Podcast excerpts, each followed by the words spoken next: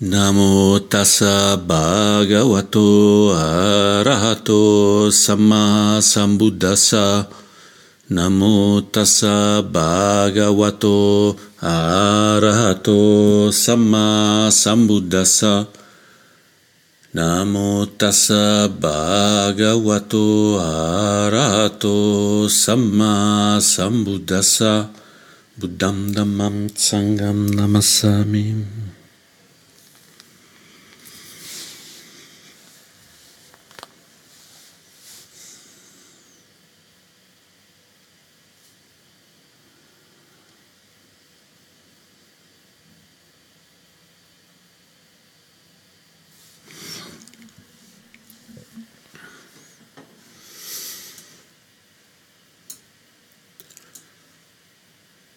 Perché il respiro è così importante? Perché lo consideriamo così significativo per la pratica? Tant'è che molte meditazioni si basano sul respiro, sono basate intrinsecamente sul respiro e anche se non lo sono, comunque la base, la base su cui andiamo a costruire le nostre osservazioni, le nostre, le nostre pratiche.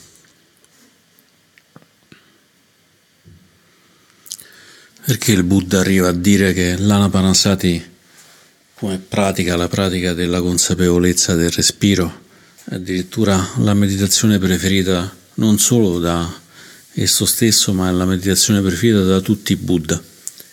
Il Buddha del presente come era lui, il Buddha precedenti del passato e anche il Buddha del futuro.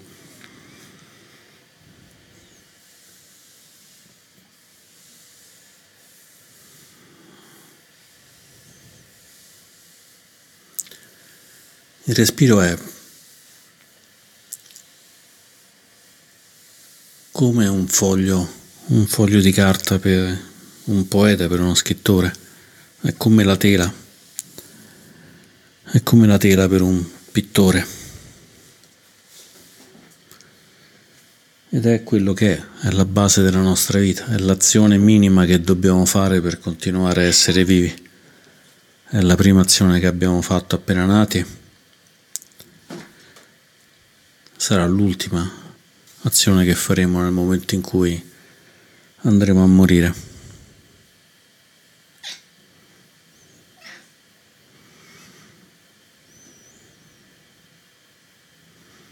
E questo, viene da dire, è facile, lo sappiamo, non ci dice molto su quello che è.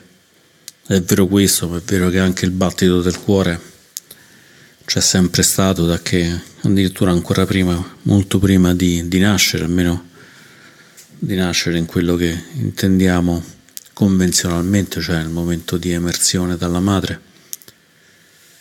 E anche il cuore continuerà a battere finché non saremo morti, quindi non c'è alcuna differenza, però non facciamo meditazioni sul battito del cuore. Un po' perché il battito del cuore non è facile da, da percepire, mentre il respiro è facile, sta lì. Il battito del cuore non lo controlliamo, il respiro in parte lo possiamo controllare, possiamo fermarlo, possiamo accelerarlo, rallentarlo.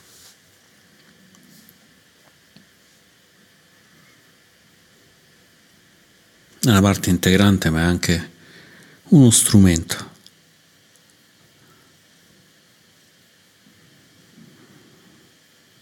E che strumento è? È un po' una specie di coltellino svizzero, un po' una specie di coltellino svizzero. Se li conoscete sono quelli rossi che dentro c'è la lama del coltellino, poi c'è se aprite trovate un cacciavite, trovate una lente di ingrandimento, trovate un coso tutto intorcinato che serve ad aprire le bottiglie, i tappi di sucro delle bottiglie, c'è una seghetta, c'è veramente di, di tutto in questi, in questi coltelli svizzeri. E il respiro è un po', un po' come un coltello svizzero. È uno strumento per lasciare andare, per rilassarci.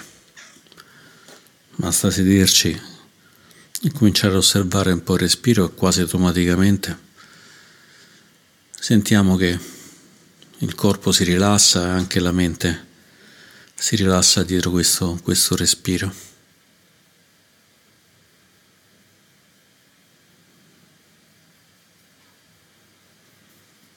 È uno strumento che ci consente di vedere il non respiro.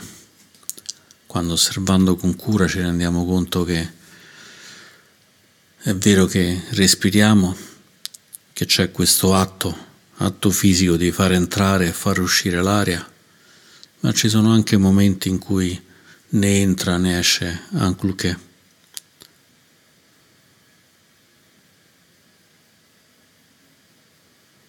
E quei momenti di stasi, possono essere anche momenti di, di pace.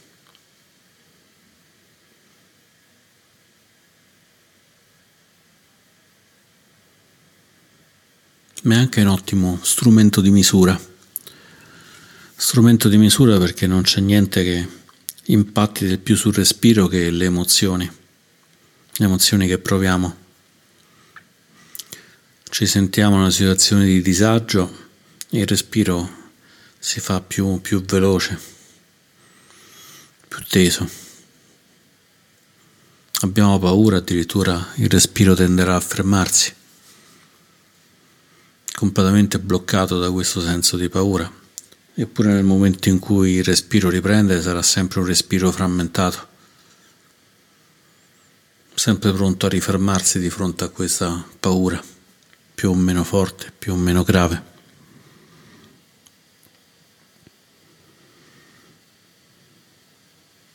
desideriamo qualcosa tantissimo e anche in quel caso il respiro si blocca. Vediamo qualcosa, come si dire, tratteniamo il respiro per quanto ci è piaciuta quella cosa. E così capiamo che sia le cose che ci fanno paura, sia le cose che ci piacciono tantissimo possono condividere il blocco. Non sono così diverse di fronte al respiro.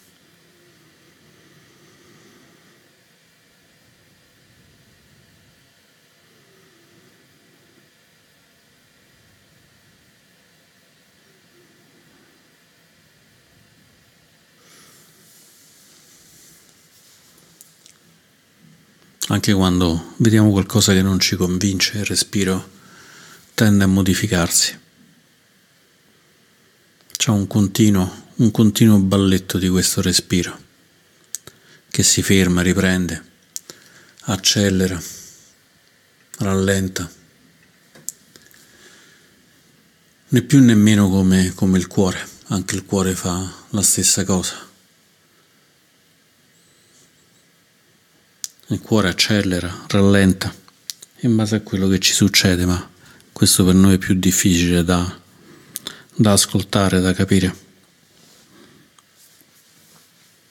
Ed è un bene che il cuore, il respiro siano capaci di adattarsi, siano capaci di modificarsi. Addirittura uno dei metodi che si utilizza per vedere se c'è stress, se c'è condizioni di stress importante è proprio vedere che i battiti del cuore rimangono troppo stabili, come se fossero quelli di un metronomo, mentre in una situazione normale il cuore batte un po' di più, un po' di meno, con differenze anche minime, si parla di millisecondi di differenza. Ma sono quelle differenze che fanno bene al cuore, fanno bene al corpo e mantengono anche la mente un pochino più stabile.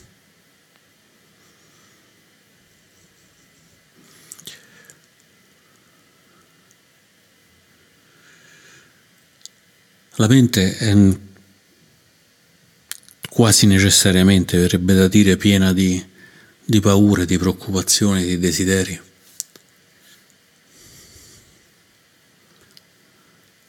Un po' perché è necessario che sia così, perché la mente che non ha paura è una mente che andrà a finire a fare qualcosa di sconsiderato, andare con un'automobile a 200 dentro le strade di una città, aggredire persone, dire cose totalmente sbagliate senza nemmeno rendersene conto.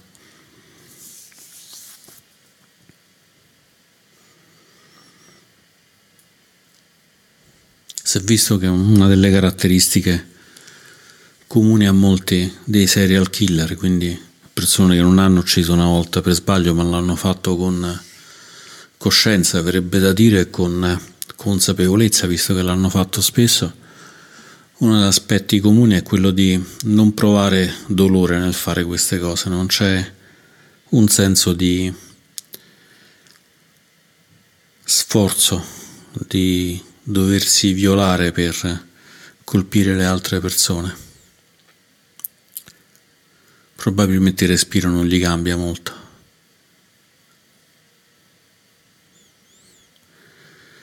Mentre se riusciamo a renderci conto del respiro che si affanna, che si accelera, che si ferma, che si blocca, allora questo diventa uno strumento per noi veramente estremamente utile per capire che sta succedendo qualcosa che non va proprio nel migliore dei modi possibili. Qualcuno ci dice una cosa sconsiderata anche al lavoro ci chiedono di fare delle cose veramente sciocche o delle cose veramente impossibili e probabilmente una cosa che ci succede è che ci si blocca anche per un attimo solo il respiro dicendo ma questo sciocco che sta dicendo. Se riusciamo a mantenere il contatto con il respiro è quello il momento in cui possiamo cercare di fare qualche cosa. È come quando sbattiamo, che ne so, con il piede, stiamo scalzi, stiamo andando di notte per casa e mentre camminiamo sbattiamo a un oggetto che avevamo lasciato per terra con la punta delle dita. Oppure peggio ancora andiamo a sbattere con l'alluce sullo spigolo del, del muro ed è un dolore incredibile, un dolore incredibile che ci blocca subito immediatamente il respiro. E se c'è un modo per placare in un qualche modo quel dolore è proprio quello di sforzarsi di riprendere a respirare. Perché sembra che stiamo quasi morendo per quanto è forte quel dolore, anche se è una cosa che fortunatamente spesso non ha inconvenienti significativi. Ma se ci sforziamo di, di respirare, a quel punto il dolore pian piano si scioglie o quantomeno riusciamo a, a gestirlo, non è più un dolore che ci riempie completamente e che ci impedisce di fare qualunque cosa. È proprio lo sforzarsi di respirare che ci consente di, di riprendere, di riprendere il controllo, di riprendere il contatto con il resto del corpo, non soltanto il punto in cui abbiamo sbattuto, con il resto della mente che non è soltanto dolore ma e anche piena di molto non dolore.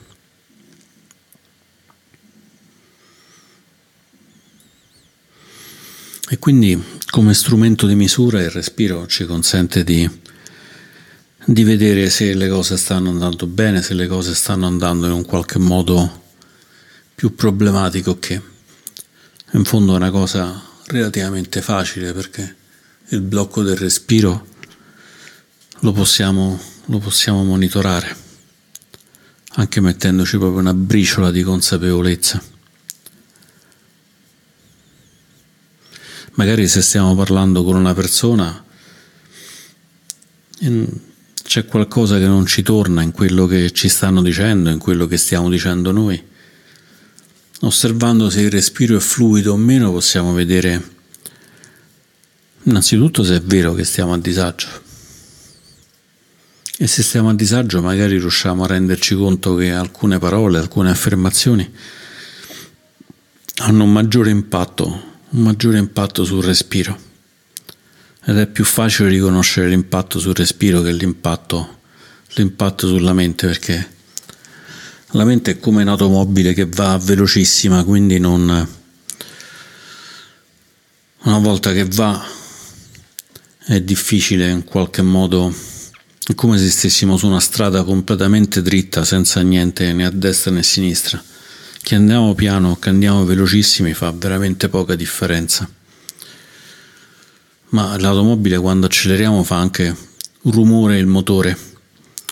E come chiunque guida sa, una cosa che facciamo guidando è continuare a sentire il rumore dell'automobile perché in base al rumore dell'automobile ci rendiamo conto se dobbiamo cambiare, dobbiamo cambiare marcia, se la macchina sta andando bene, se ci dobbiamo fermare perché magari abbiamo bucato.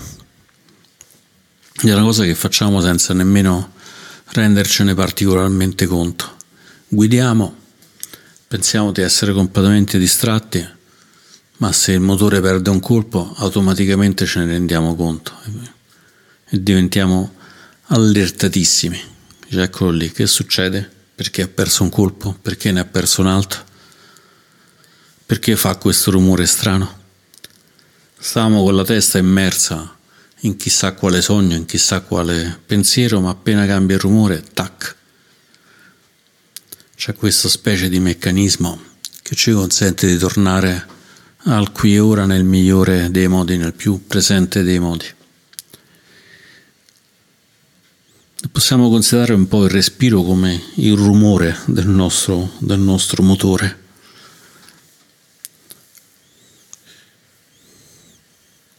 Con la cosa bella che essendo un coltellino svizzero, oltre che essere uno strumento di misura, oltre che avere la lente di ingrandimento, ha anche il cacciavite, quindi se vediamo che ci stiamo lanciando in qualcosa che non dovremmo dire, possiamo utilizzare questo cacciavite per stringere un po' le viti.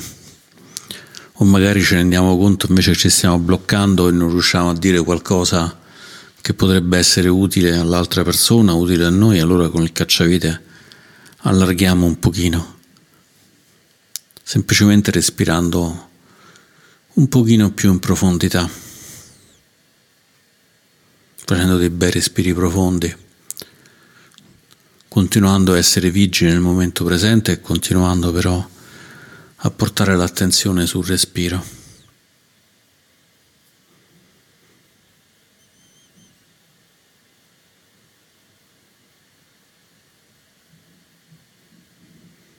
Questo ci consente pure di vedere che differenza c'è fra quello che pensiamo che sia l'essere che siamo noi stessi è quello che pensiamo che sia l'essere, che è l'altra persona, le altre persone.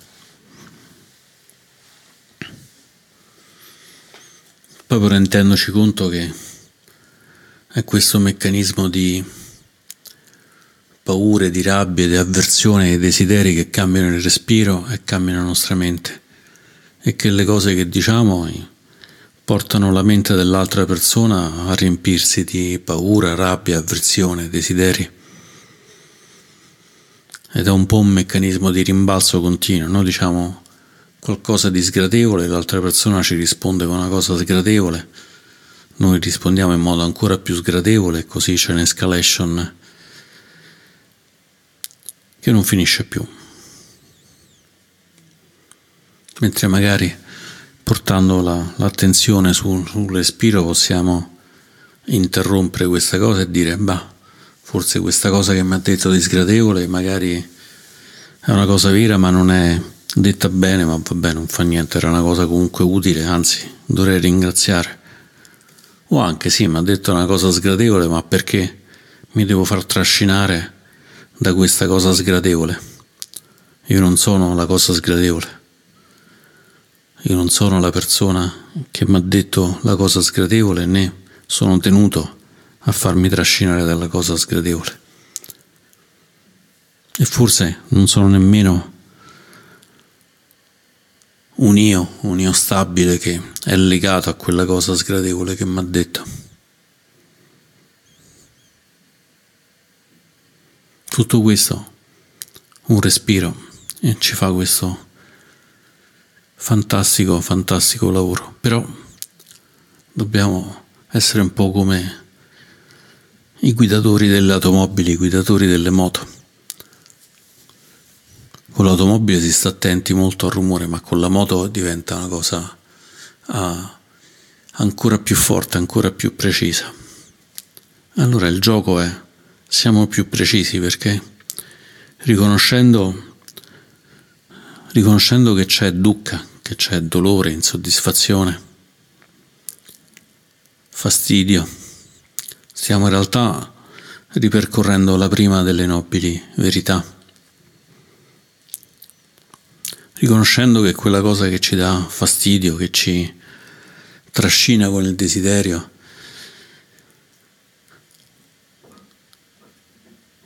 il fattore che ci trascina è proprio questo, l'attaccamento, l'avversione. E alla base dell'attaccamento e l'avversione è l'ignoranza, perché scambiamo magari la paura dell'altra persona per un problema nostro, scambiamo il desiderio che abbiamo verso qualcosa come qualcosa di intrinsecamente nostro, quando invece magari appena abbiamo quella cosa non ci interessa nemmeno più averla. E questa è la seconda, la seconda nobile verità. E se sappiamo che già semplicemente inspirando ed espirando più lentamente,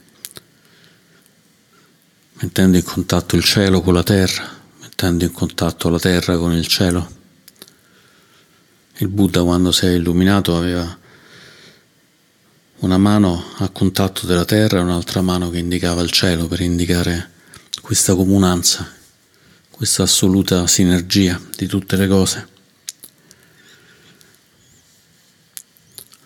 Allora sappiamo che possiamo, possiamo effettivamente liberarci e questa è la terza nobile verità la verità dell'abbandono, degli attaccamenti, delle avversioni e dell'ignoranza.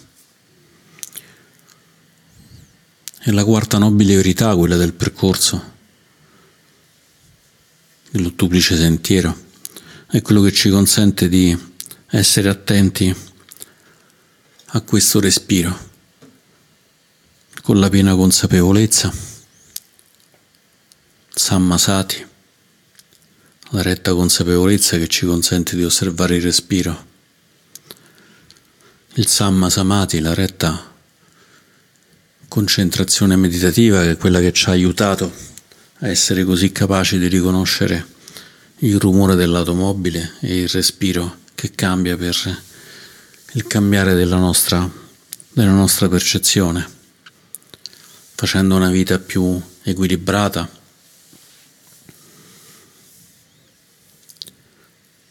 mantenendo i precetti morali, osservando la retta parola, osservando i retti mezzi di sostentamento.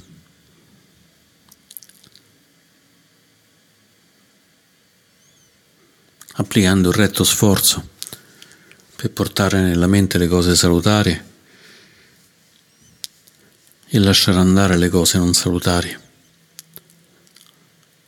per creare le condizioni per cui le cose salutari rimangono e per creare le condizioni perché le cose non salutari non tornino più.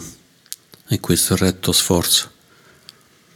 È questo sforzo di fare magari semplicemente tre respiri profondi. In quel modo stiamo portando in noi le cose salutari e stiamo abbandonando quelle non salutari. Stiamo abbandonando il senso di rabbia e stiamo portando in noi il senso di calma o lo stiamo nutrendo?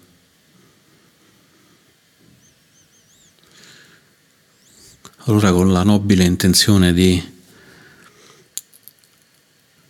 raggiungere il nirvana, raggiungere questo stato in cui non siamo più soggetti a dover cambiare per una parola, per un'aggressione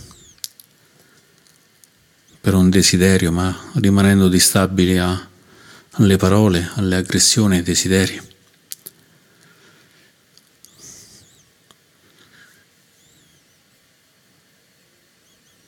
Volendo ispirare ed espirare con questa intenzione stiamo coltivando la retta intenzione. E la retta visione è la conoscenza intrinseca del Dhamma quindi se riconosciamo che ogni pensiero ci mette in contatto con le quattro nobili verità, riconosciamo che ogni respiro ci può mettere in contatto con il Dharma, anziché ogni respiro è il Dharma.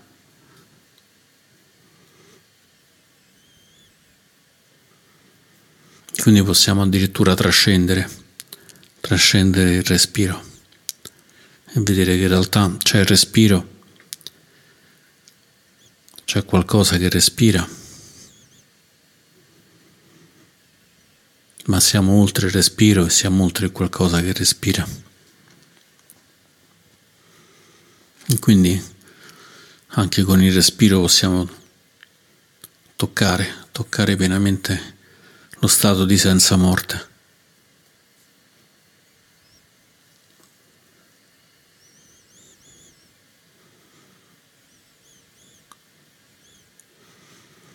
E magari se eravamo più capaci utilizzavamo i battiti del cuore, che sarebbero stati la stessa cosa. Ma siamo fatti così il respiro ci va benissimo, ci va benissimo e quindi ripercorrendo anche tutte le iterazioni che il Buddha fa nell'Anapanasati, la meditazione dell'Anapanasati descritta proprio nel sutta dell'Anapanasati, in cui osserviamo prima il corpo, le sensazioni a seguire, poi la mente e poi i Dhamma. Facciamo questo percorso, questo percorso di crescita nel Dhamma che però non è soltanto un percorso che si fa facendo i 16 passaggi dell'Anapanasati Sutta, ma anche semplicemente respirando un pochino più profondamente quando ci sentiamo turbati, respirando un po' più profondamente quando invece vogliamo stare un pochino in pace, magari semplicemente camminando o leggendo un libro. La pratica del Dhamma è meditazione che ci dà la base, la sostanza, l'addestramento ed è tutto ciò che non è meditazione, che è vita, che è prassi, che è azione. Solo quando prassi, azione e meditazione sono bilanciati, quando sono armonici, possiamo far risuonare bene questo, questo bel respiro che abbiamo il bel respiro e la bella assenza di respiro che c'è fra un'ispirazione e l'espirazione.